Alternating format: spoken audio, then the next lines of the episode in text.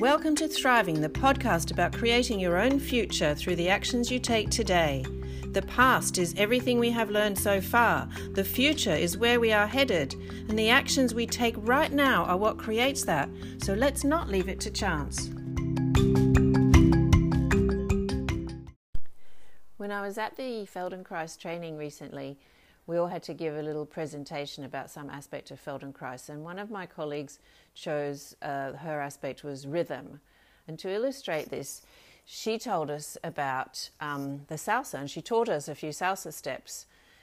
She partly comes from Argentina and partly from Spain, and I'm not quite sure which country salsa actually originated in, somewhere in northern South America or Central America.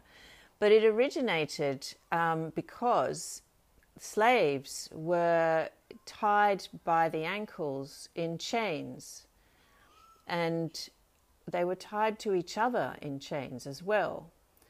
And these slaves spent their whole lives tied to each other in chains, unable to move their feet more than a small distance from each other, and presumably had a pretty tough and unrewarding life in that condition. And yet, within this dark and bleak place they found themselves in, and I'm guessing that in the times that they lived, they had been free and wild not that long ago, so that memory was very palpable to them.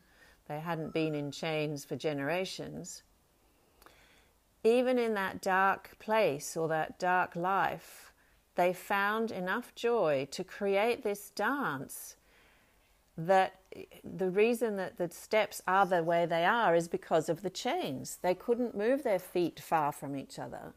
And so they had the foot on the one foot would be the home base, and the steps would go a little bit off the home base and then back to the home base, a little bit off and back to the home base. And they created the music, the rhythm, the singing, and the dance within that very, very narrow constraint, that very narrow parameter. Actually, that might have been the theme of her talk, not rhythm, constraints, because that's a theme in, well, in movement practice in general and also in Feldenkrais. And so they found this joy within them. They still were aware of the joy that is innate to all of us. They were aware of the joy that rhythm and song and dance bring to human beings. And even though their lives may have been of hardship, they found that in themselves.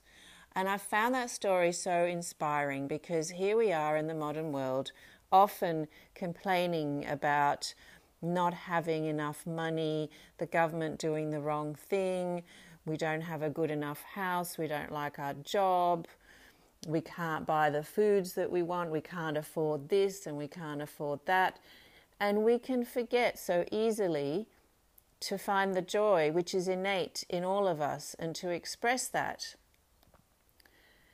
It's quite an epidemic in our culture the complaining and the seeing the dark side of things.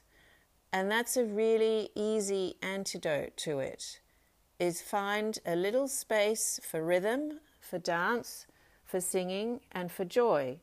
It's in all of us, it's there. We can just exercise it a little bit more. Spend a bit of time actually fostering that.